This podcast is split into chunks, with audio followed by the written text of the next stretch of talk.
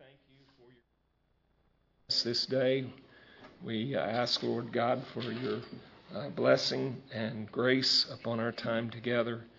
Uh, Lord, we acknowledge our neediness of your spirit and your truth from your word and hunger for those things, Lord. So we ask that you would be pleased to be present with us this morning, that your spirit would guide us into all truth, that we uh, might order our steps in accordance with your word, uh, that we would walk in a manner pleasing to you, and that we would be fruitful unto every good work to which you have called us unto as your people. We pray that our Lord Jesus Christ would be exalted this morning, uh, that uh, songs that we sing, that, that, Lord God, that you have put in our hearts, uh, that we might sincerely worship uh, that we might give you our attention and show that respect that is rightfully yours as Lord and God. Uh, we pray for your blessing now upon our time together as we open your word. In Jesus' name we pray. Amen.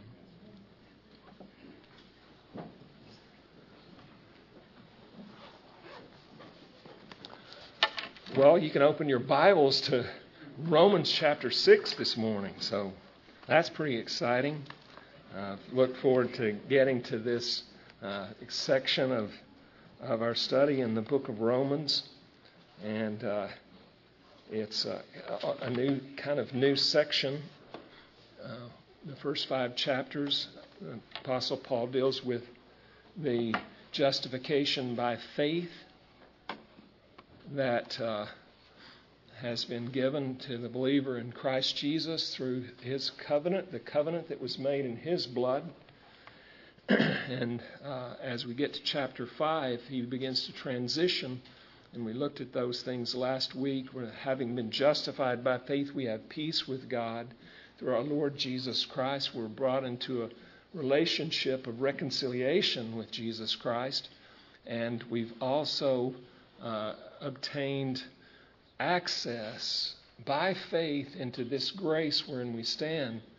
Uh, so the transition being made is into that state uh, and the relationship of reconciliation that we now have with God through our Lord Jesus Christ because uh, He paid the full penalty for our sins. Uh, the wages of sin was death, but the gift of God is eternal life through Jesus Christ our Lord. Uh, and uh, so we have come into uh, this relationship with our Lord Jesus. And there's some questions that come up from our, our previous chapter uh, in regard to this uh, new relationship that we have through Christ to the Father, uh, and uh, that that Adam from the garden and our relationship to Him and His fallen nature, uh, and by contrast, in Jesus Christ, the new nature that we have in Him. And so we want to explore those things this morning.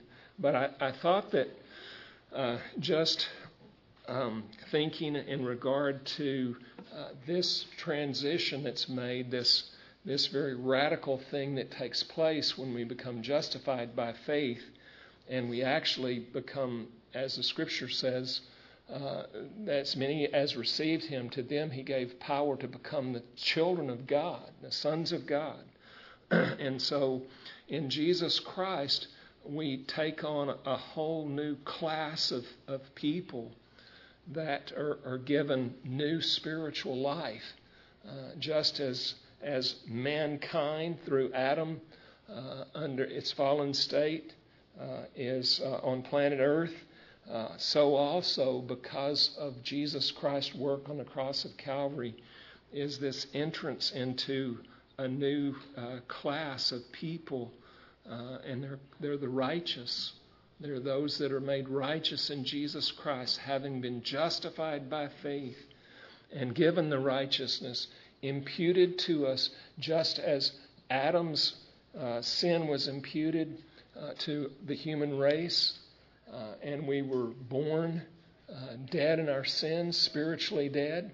In Jesus Christ, we're ushered into new life as the children of God, and the Spirit of God has been given to us.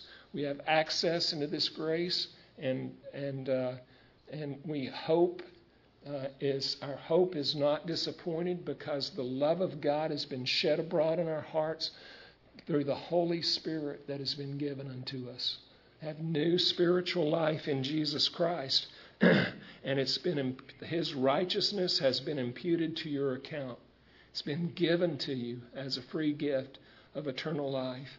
And in these things we worship this morning. We celebrate, we rejoice in what God has done. So uh, let's consider that we're after his kind. We're after the nature of our Lord Jesus Christ now because his Holy Spirit has been given unto us. And as the scripture says, it's Christ in you, the hope of glory, as God's people. Uh, there's new life for us, there's righteousness. The righteousness of Christ that is not only experienced in our justification uh, as we've been released from the penalty and the guilt of sin, but also in this next section that we're looking at in our sanctification as God releases us from the power of sin over our lives through the righteousness that has been imputed to our account through Jesus Christ, which we may receive in the same manner in which we came to justification by faith in Jesus Christ. By faith, we may receive the, the power of Christ's righteousness and it's enacted in our lives. And that's, that's God's plan for you. That's what He has determined and what He desires. So uh, let's look then at, at uh, Romans chapter 6, beginning in verse 1. I'm just going to read first four verses this morning and look at these truths. What shall we say then? Are we to continue in sin that grace may increase? Me genoita. May it never be, or God forbid. How shall we who died to sin still live in it? Or do you not know that all of us who have been baptized into Christ Jesus have been baptized into his death? Therefore, we have been buried with him through baptism into death, in order that as Christ was raised from the dead through the glory of the Father, so we too might walk in newness of life. May God add his blessing to the reading of his word. And as we look at these truths, first of all, we want to consider that Christ has fathered, he has, has birthed into new being uh, as, he, as was said in the, in the scripture and as Jesus spoke to Nicodemus, and we talked about previously, uh, Nicodemus, you must be born again. And I could take those same words to you, and in the authority of the gospel of Jesus Christ, I would say to each person, it's not important for you to be religious because Nicodemus was an extremely, extremely religious man, and and he uh, kept the law meticulously and taught the law meticulously. And Jesus said, Nicodemus, you must be born again. You must be reborn. You must have the Holy Spirit. There must be a change, a transformation that takes place on the inside. And so Christ fathered a new source of life for us in the giving of the Holy Spirit. Remember, we're given access into this grace uh, and that that's uh, and he's uh, he's poured out his love to us through his Son, and he has given unto us the Holy Spirit of God. So that Holy Spirit of God creates new life within us, new spiritual life, because we were spiritually dead in Adam 1. We were without hope, without uh, any way for man uh, of his own means or own nature to save himself. And so it is with our sanctification, our experience of God's grace over the death of sin that still courses through the, uh, through the believer. The flesh is still inept, it's still uh, inoperable uh, as far as salvation is concerned. But the grace of God by the Spirit and the power of God that works within us, that power that God has given to us in the salvation of Jesus Christ is able to give us victory and power over sin. So uh, you may uh, be in your seats this morning thinking in terms, well, you don't understand. I have been a miserable failure in living the Christian life. And I constantly come up short in things, and I, I don't understand. I, I'm supposed to be saved, a saved person. Why are these things and why are these struggles in my heart and life this day? And uh, the, the answer to that is that the flesh wars against the spirit. It will always war against the spirit. And your flesh will go to the grave not wanting to serve God, not wanting to do what is right, not wanting to follow the commands of our Lord and the ways of our Lord. Uh, it will always be in opposition. and the scripture teaches us here that it must be taken to death. So Christ the, but the point is that Christ has given us a source of life through the, the indwelling Holy Spirit. And that source of life, that power of the Holy Spirit at work within you, is able to deliver you.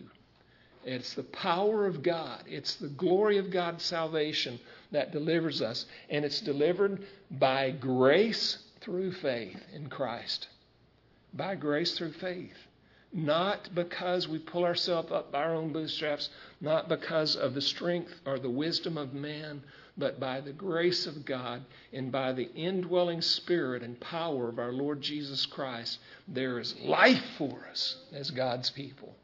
And there's righteousness to be attained and a higher level of living that is the result of what Jesus Christ has fathered in you and fathered in me. So in our failures, we can know that Christ cannot never fail. And he that began a good work within you will complete it until the day of redemption. You have been sealed with the Holy Spirit until that day of redemption, and there will be a resurrected body and life and glory and the true experience of, of a utopia in God's presence that we can only imagine at this time. But Christ has fathered a source of life for us. He's given to us this new life. and so the scripture reads, What shall we say then? Are we to continue? And this is the word that, that's used for abiding in, in uh, Christ uses it in, in John chapter 15. He says, Abide in me, dwell within me, uh, remain in me. These are, this is the, the idea and the, the question that's being asked here is Are we to abide in sin? Are we to remain in sin? Uh, are we to continue in sin? And this question comes up, and it came up because of, if you look back in chapter 5 at verse 20.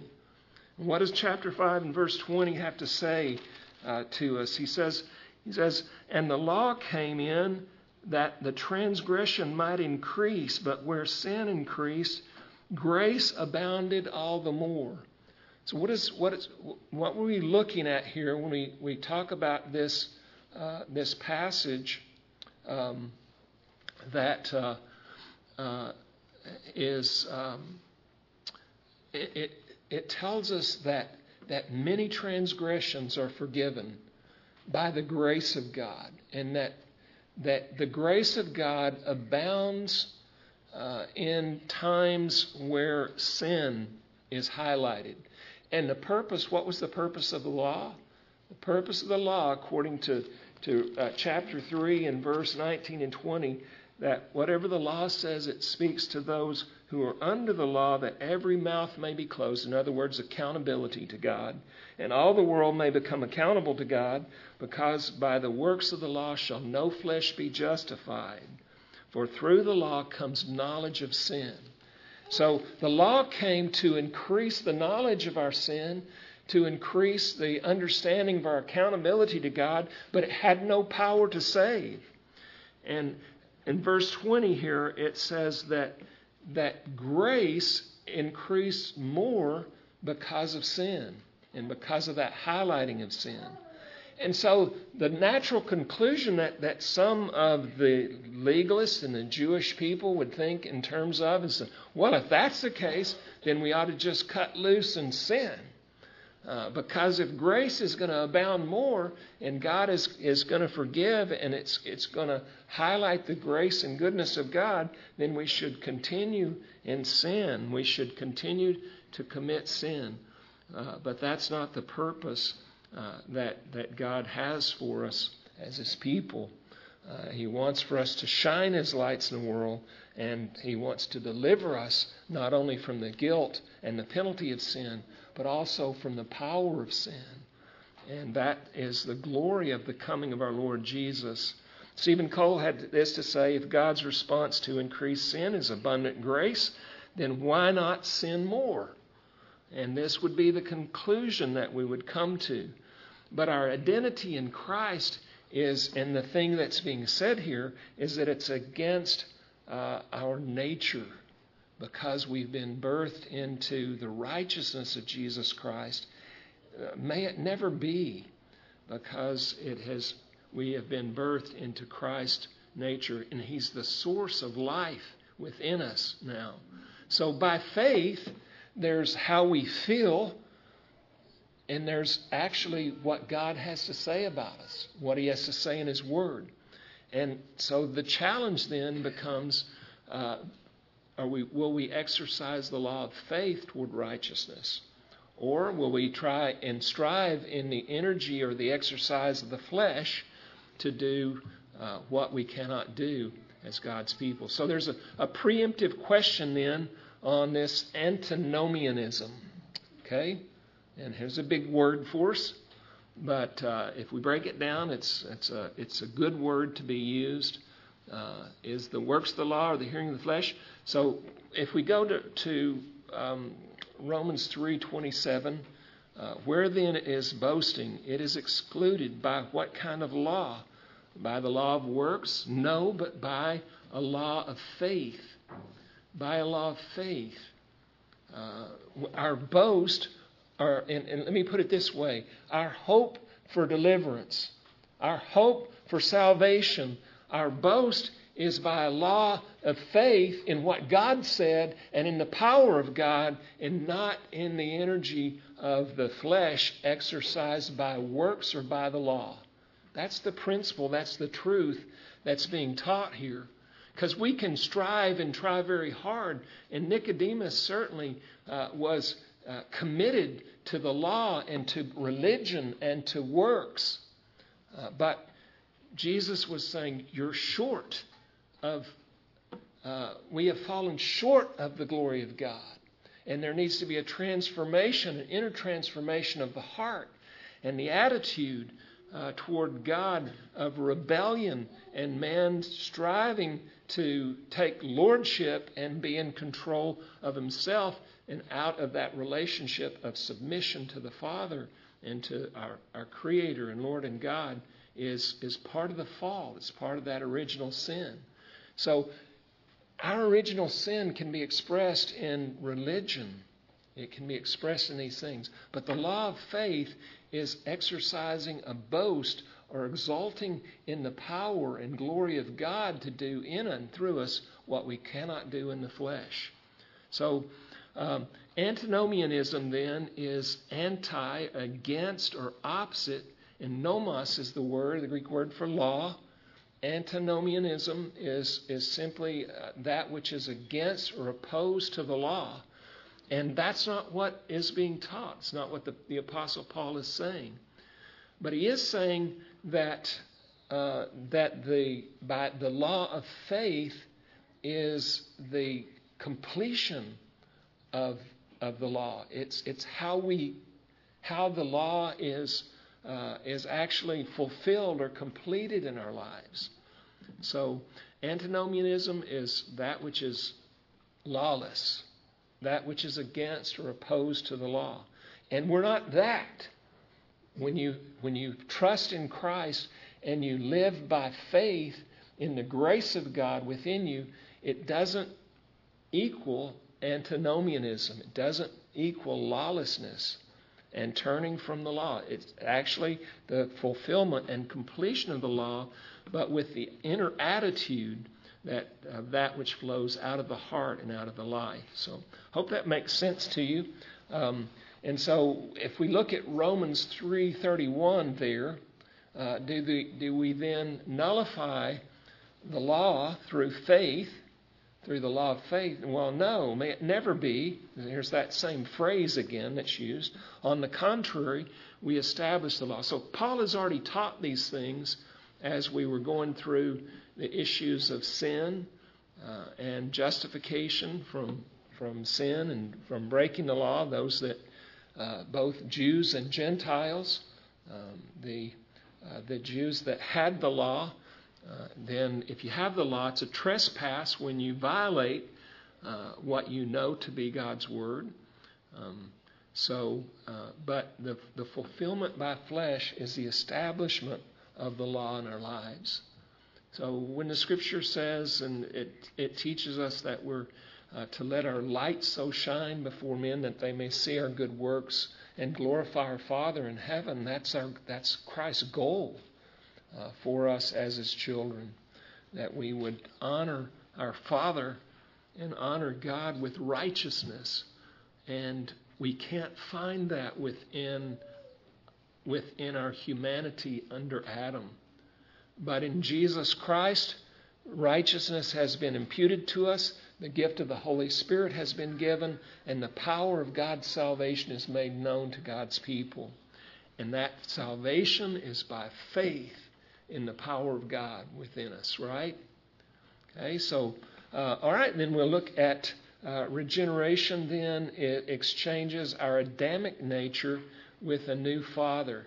So it, if we use things as Jesus did, like in in uh, um, John chapter 15, where I am the vine and you are the branches, he that abides in me and I in him, the same bears much fruit.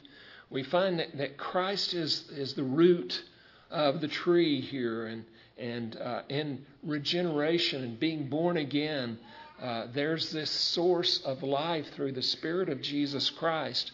And he remember that he ascended to the heaven, uh, but with his Father, and sent the Holy Spirit to indwell us as his children. And that source of Christ being abiding in him and his spirit abiding in us is where the power to bear fruit to righteousness comes. Because it's not found in Adam. Because in Adam's sin and transgression, we spiritually died, and there's no fruit to be borne out of the nature of Adam. So, what do we do with the nature of Adam then? Uh, he's taken to the cross of Calvary with Jesus Christ. He is identified with Jesus Christ by faith. So, what Romans chapter 6 and, and verse 2 says here then is, May it never be, how shall we who died to sin live in it any longer? Okay, if we died to sin, here's the, the general principle is that, uh, that we've been crucified with Christ and so, if we die to sin, how can we live any longer in it? So, Paul is, is, is teaching the, the logical um, uh, outcome of, of what Christianity is here and what the work of Christ has done for us. And the logical ac- outcome is that when we died in Christ, we died to sin. And you say, well, that's peculiar because I don't feel like I've died to sin. I'm having trouble with my sin life uh, this very week, and I'm here feeling pretty rotten because uh, mostly I've experienced failure. And uh, what I would say to that is it's the nature in our flesh when we try in the flesh to experience failure, right? Uh, because it's if if we look at it in a realistic way, our, our very the very nature of who we are is that we try, try, try again. Uh, and if we're try, try, trying again by the power of, of our flesh in Adam, we're going to fail, fail, fail again. Um, but Christ in you, Christ, the power of God within you, the Spirit of God at work within you, is able to do something miraculous. Just as miraculous as it was for Christ on the cross of Calvary to bear your sin and pay the full penalty for your sin and to give you new life. Uh, in, in the sanctification experience, there is a transfer of God's power by faith, by grace through faith, into your life that gives victory over sin. There's no boasting. No boasting in ourselves, no boasting in, in what we did, but it's boasting in the glory of God, boasting in the power of God. And that's Romans 5, right?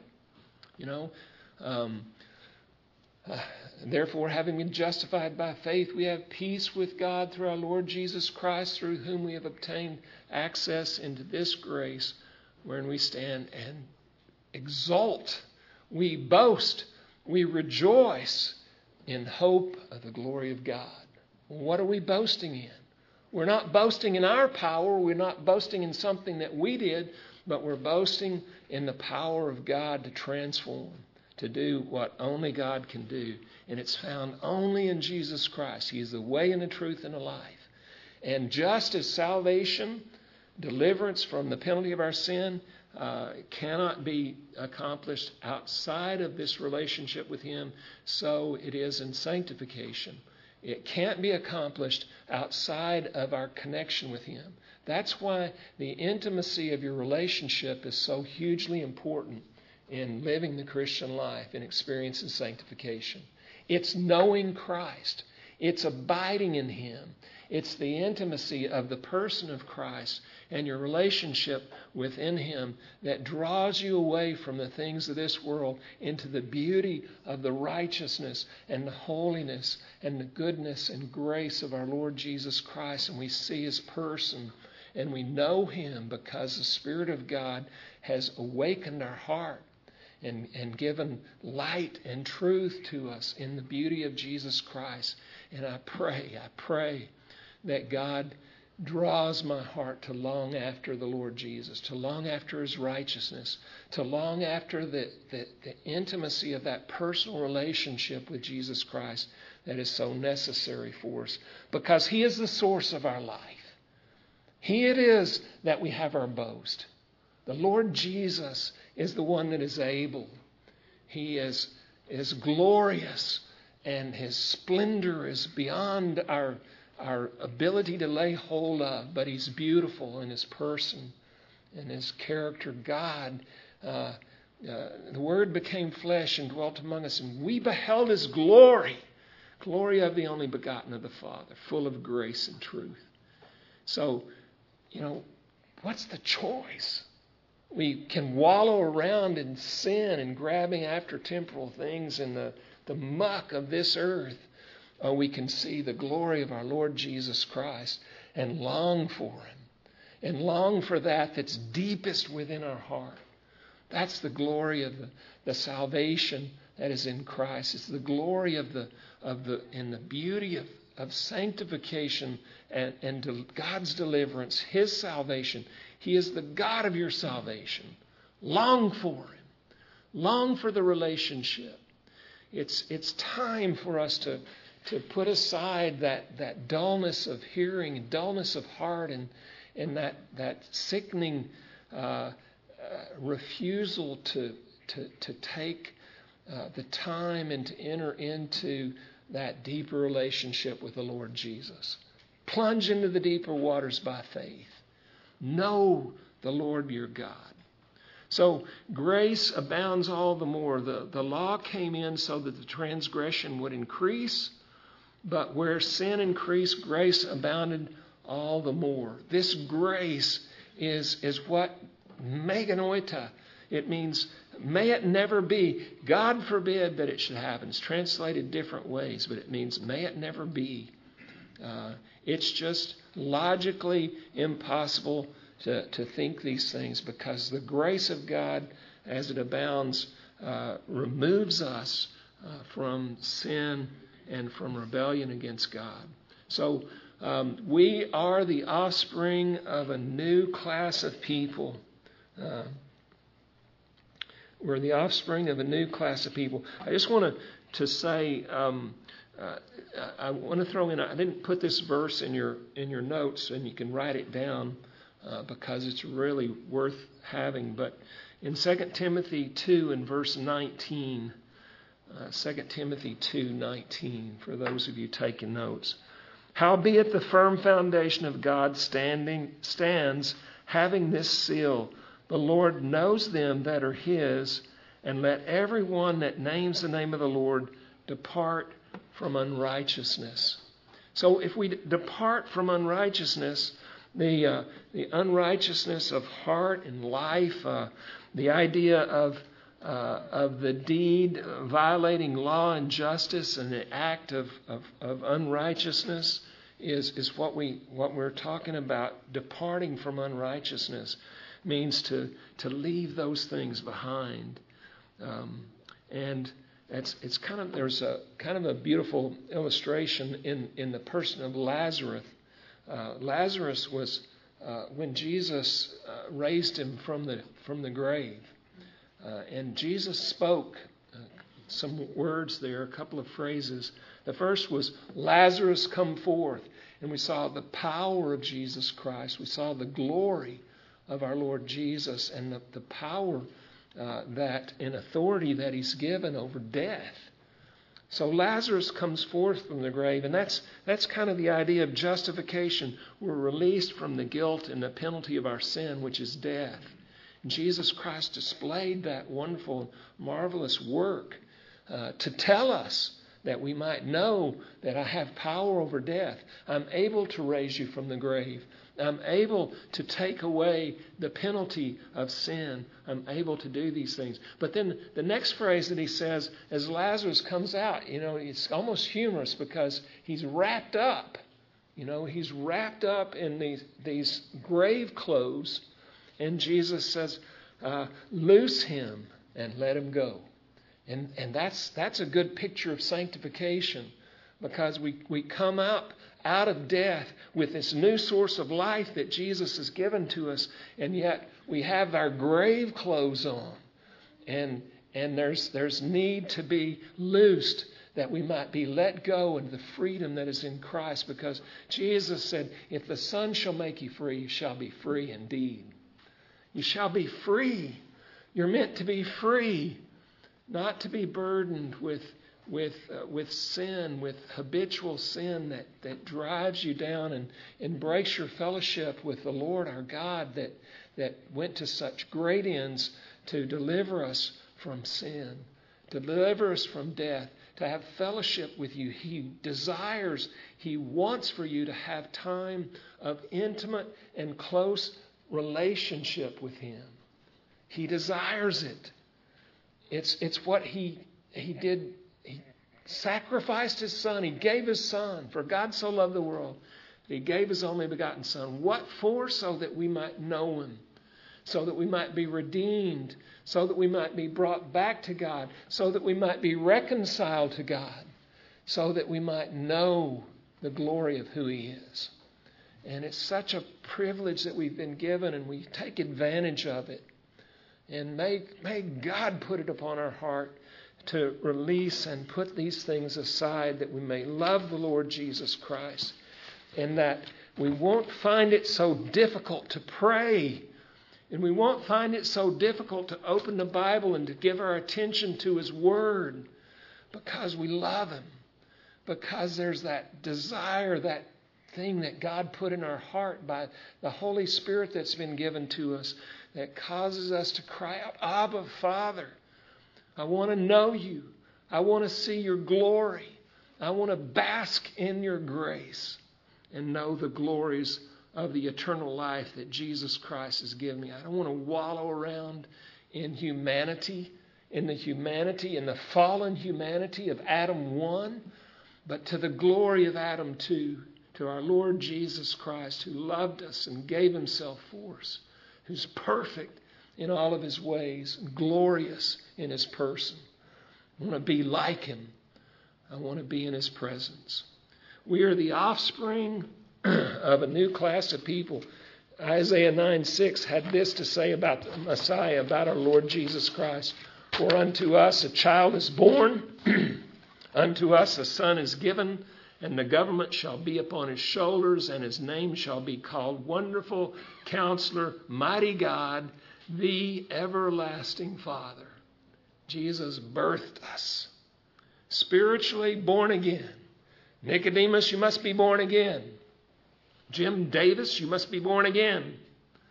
There's life in Jesus Christ. He's that source of life. And our new nature is found in Christ. Christ fathered a new nature in us, a new creature. Therefore, if any man is in Christ Jesus, he's a new creature. Old things have passed away. Behold, all things become new. It's glorious and beautiful and sweet what God has done for you in Jesus Christ. You're a new creature. Live in the freedom that God has given to you in being a new creature. Strive, Lord, uh, uh, within us that holiness which you have placed within us in Jesus Christ. Because you are sons, God has sent forth the Spirit of His Son into our hearts, crying, Abba, Father. Is when we come to worship, are, do we have that, that cry of our heart? Uh, when we sing songs of praise, are we, uh, do, do we have that spirit of His Son in our hearts, crying, Abba, Father? Uh, and basking in the relationship that God desires to have for us, and basking in the new nature that we've been given in Christ Jesus. I pray that we do. So, uh, we died once for all to the ruling power of sin. Okay?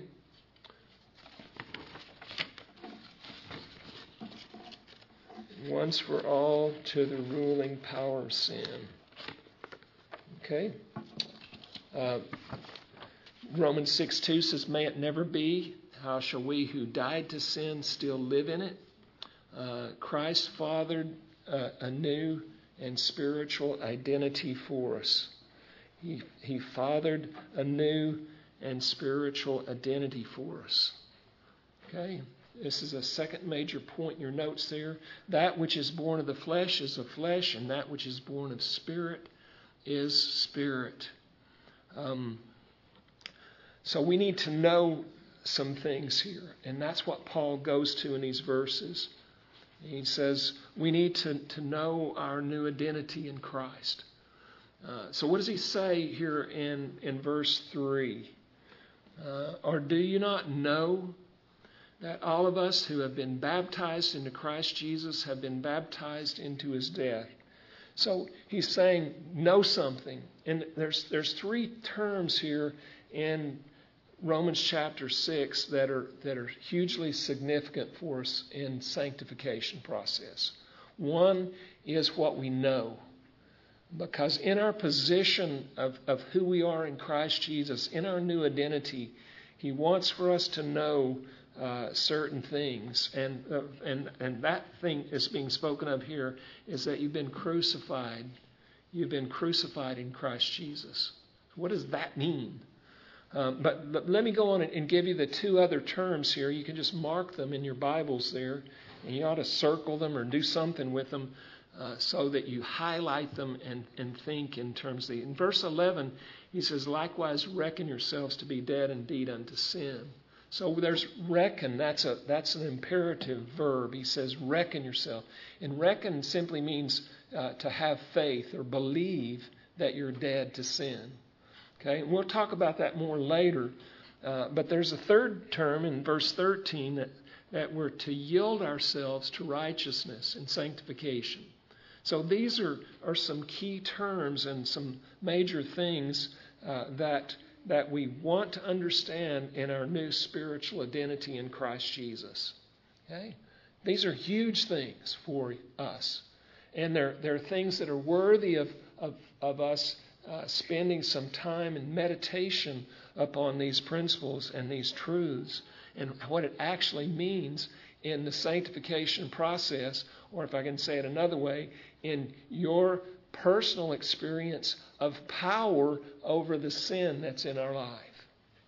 Okay? It's, it's sanctification. We need to know our identity in Christ, or do you not know that uh, all of us who have been baptized into Christ Jesus have been baptized into his death. So, uh, the idea of being baptized in Christ, what does that mean? the basic and fundamental uh, meaning for um, for baptism is identity. It's being identified with Christ. Um, so, and that's how God sees you.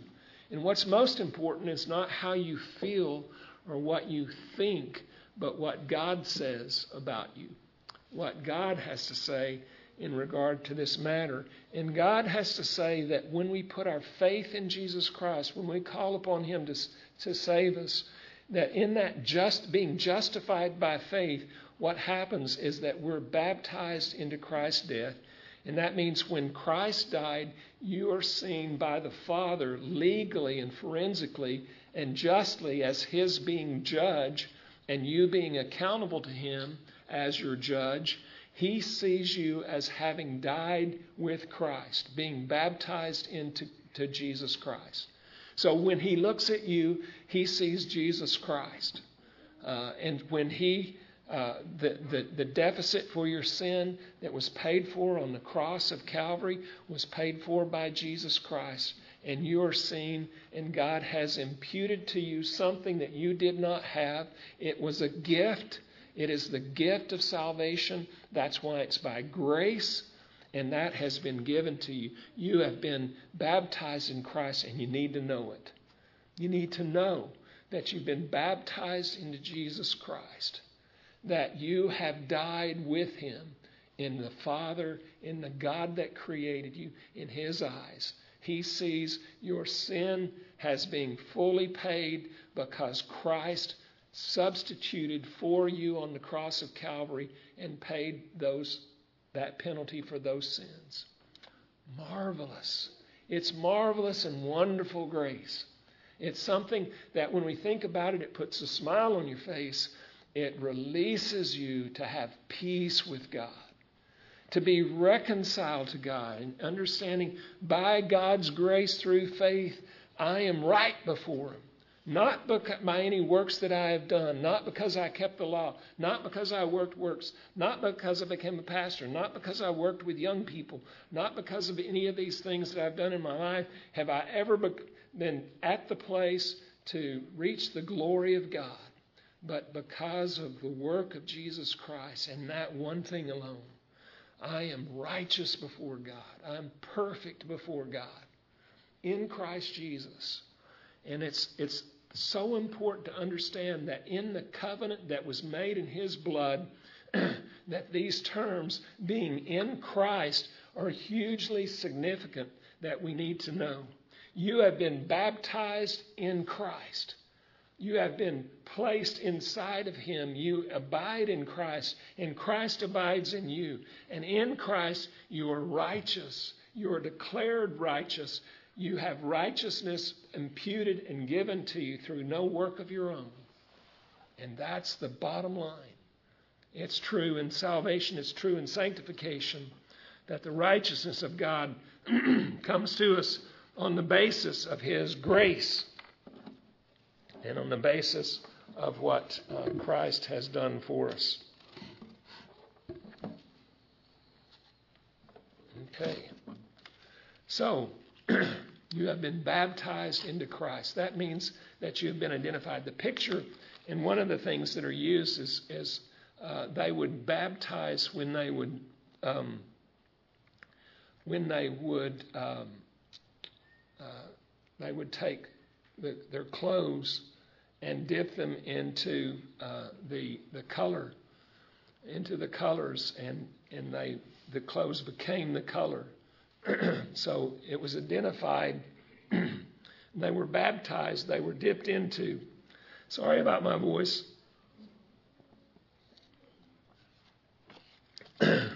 Hmm. okay.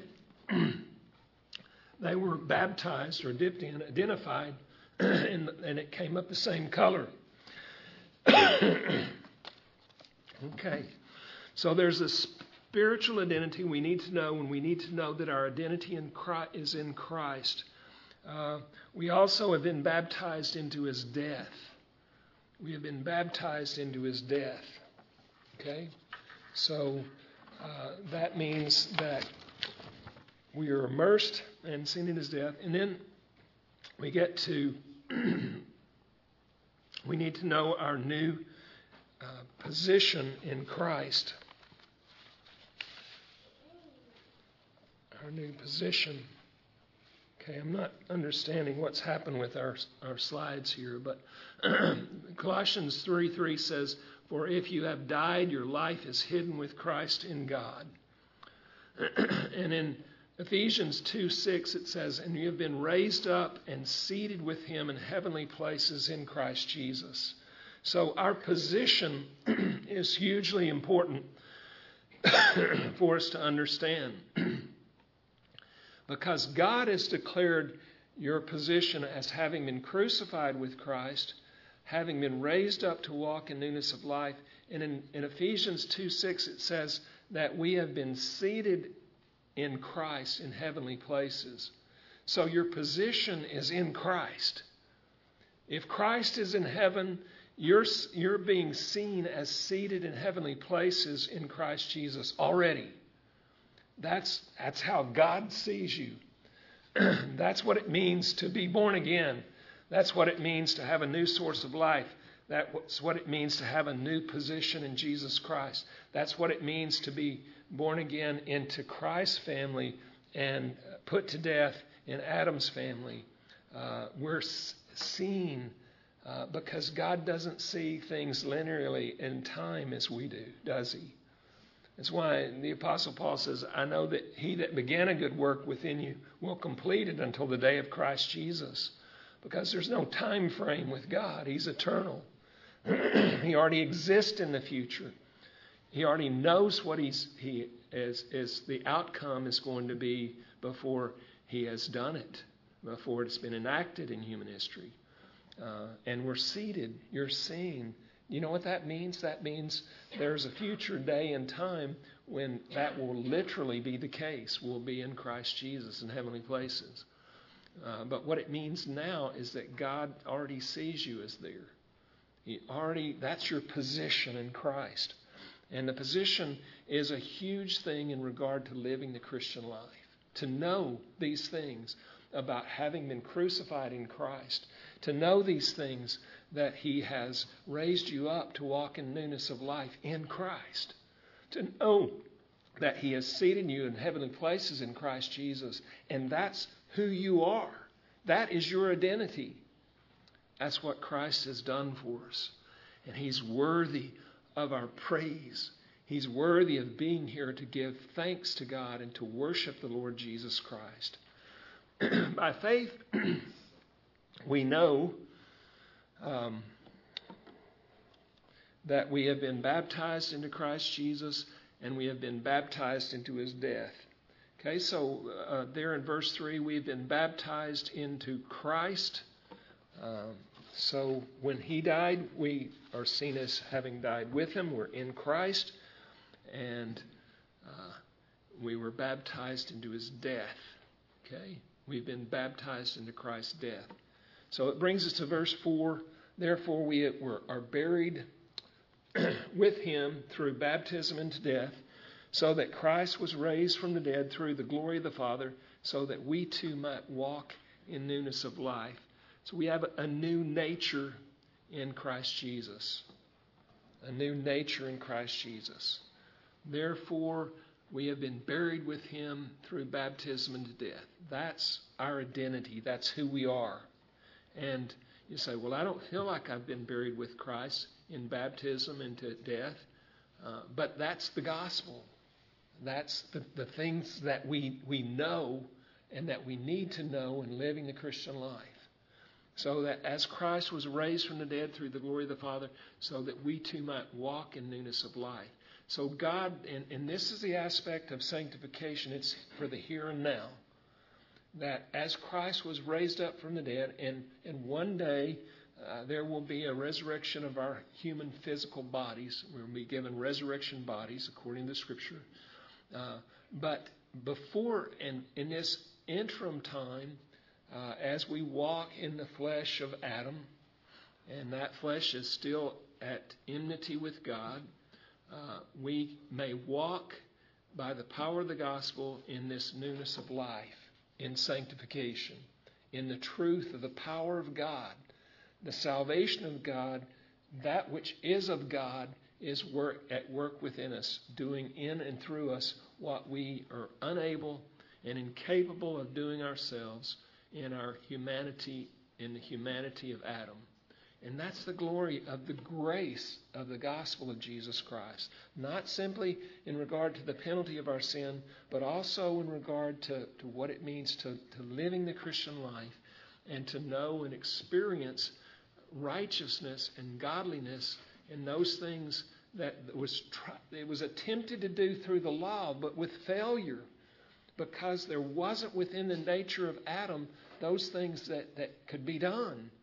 Uh, but there needed to be a transformation of the heart. There needed to be uh, this new birth. There needed to be regeneration, spiritual re- regeneration, something that would happen on the inside of the person.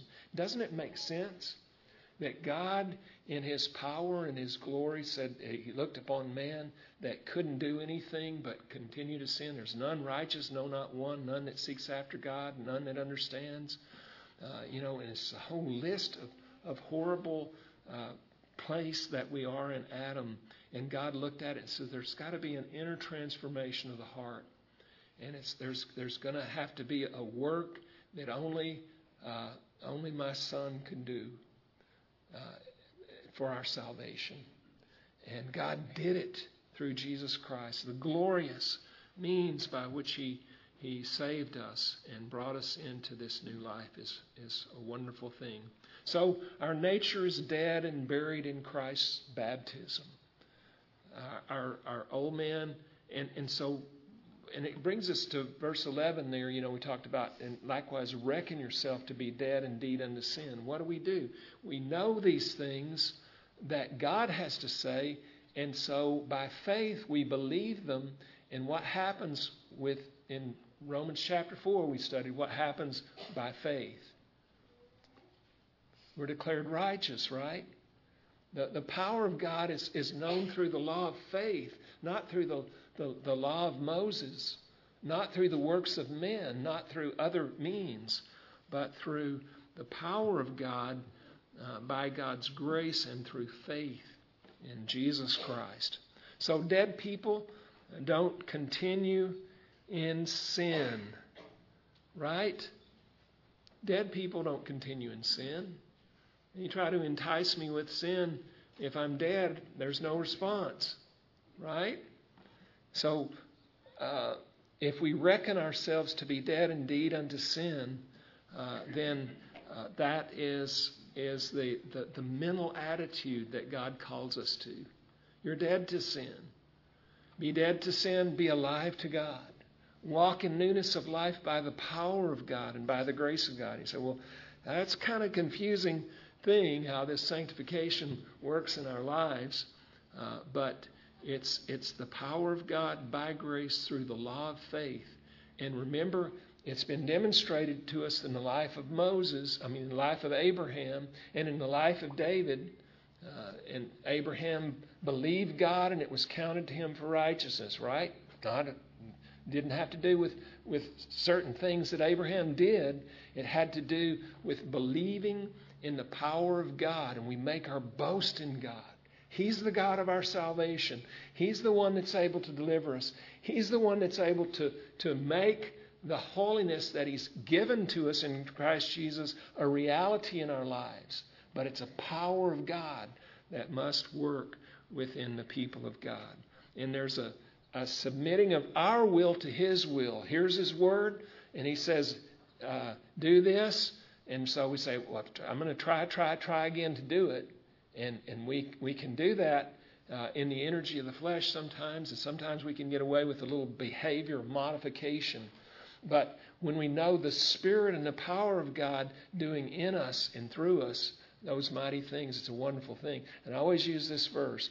If, we abide in Christ and His Word abides within us, then we shall ask what we will and He shall get, grant it to us. So, what does that mean? In, in the context of John chapter 15, when God's will and your will are the same, ask. Ask God to do. In and through you what you can't do for yourself. And the power of God, the will of God, will be accomplished in the people of God because our will and God's will are one and the same, and the power of God will do what we can't do within us by the law of faith. Does that make sense?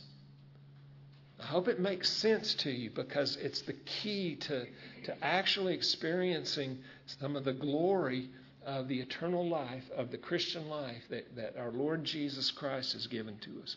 2 Corinthians 5 14 and 15 says, For the love of Christ controls us. Having concluded this, that one died for all, therefore all died. And he died for all, so that they who live might no longer live for themselves, but for him who died and rose again on their behalf. You read, do you hear the, the, the heart of the Apostle Paul here? It breathes the Spirit of the living God, the Spirit of our Lord Jesus Christ. Jesus died, and, and so therefore uh, we all died with him. One died for all, then all are dead. We're dead in Jesus Christ. We're dead to the temporal, to the passing, to the, the mortal things of this world, and alive to the spiritual, eternal things of God through Jesus Christ. One has died for all, and all are dead. I hope that you walk out of this place and see your person as an alive dead man. alive! gloriously free in Jesus Christ. If the Son shall make you free, you shall be free indeed. And freedom is that wonderful and glorious opportunity that we've been given to not be controlled by our passions, uh, by our greedy and selfish and self focused lust, but for that greater glory and goodness of God and righteousness uh, that has been given to us in Christ Jesus. So, our new nature walks in the newness of life. Galatians 5:25. Our new nature, uh, it, it walks in the in the newness of life. Galatians 5:25 says, "If we live by the Spirit, let us also walk by the Spirit." So, if you've been made alive, if you have this new source of life in Jesus Christ, if you have this new position that is in Christ, let us walk by the Spirit. That means that we that we daily live and walk in light of that truth, in light of the glory of our Lord Jesus Christ. Christ lives in me. I've been crucified with Christ, nevertheless I live, yet not I, but Christ lives in me. Not I, but Christ. Not I, but Christ. Will you relinquish that to the lordship of the one who loved you and gave himself for you?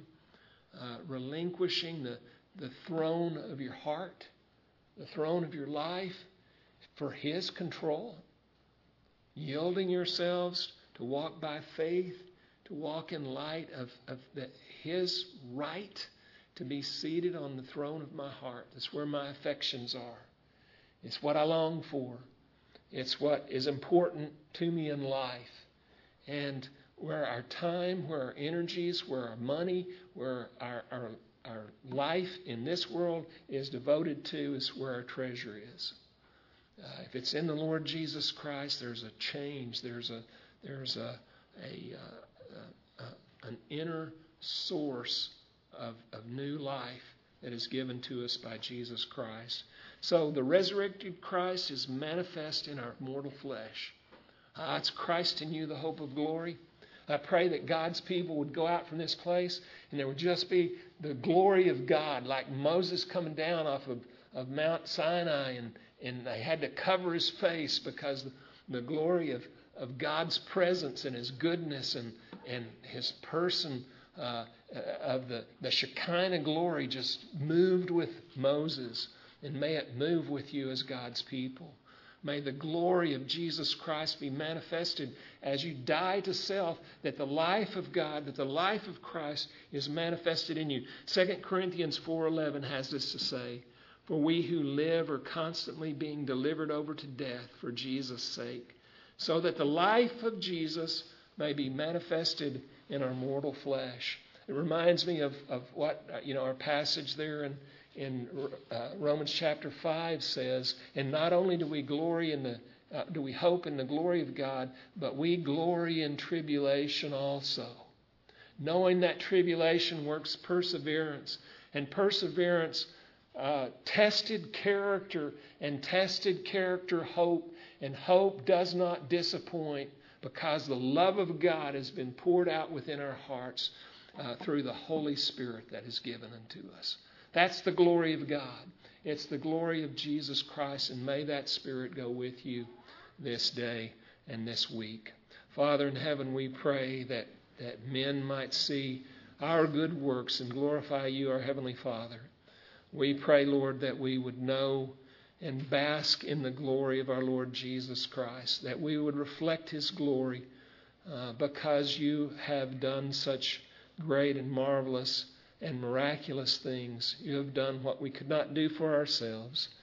Uh, and God, we uh, pray that our relationship with you and with our Lord Jesus, that we might frequently cry, Abba, Father, that we might frequently spend uh, this week in prayer, in your presence, uh, in the study of your word, in acts of sincere worship, because the love of God has been poured out, been lavished upon us your grace lavished upon us through your Holy Spirit that has been given to us. Father, we thank you. Uh, thank you for this day. Thank you for your people gathered, for those that are online. May your blessing be with them, and may the power of Christ's salvation be manifested in our mortal flesh. We pray in the name of Jesus and for his glory. Amen.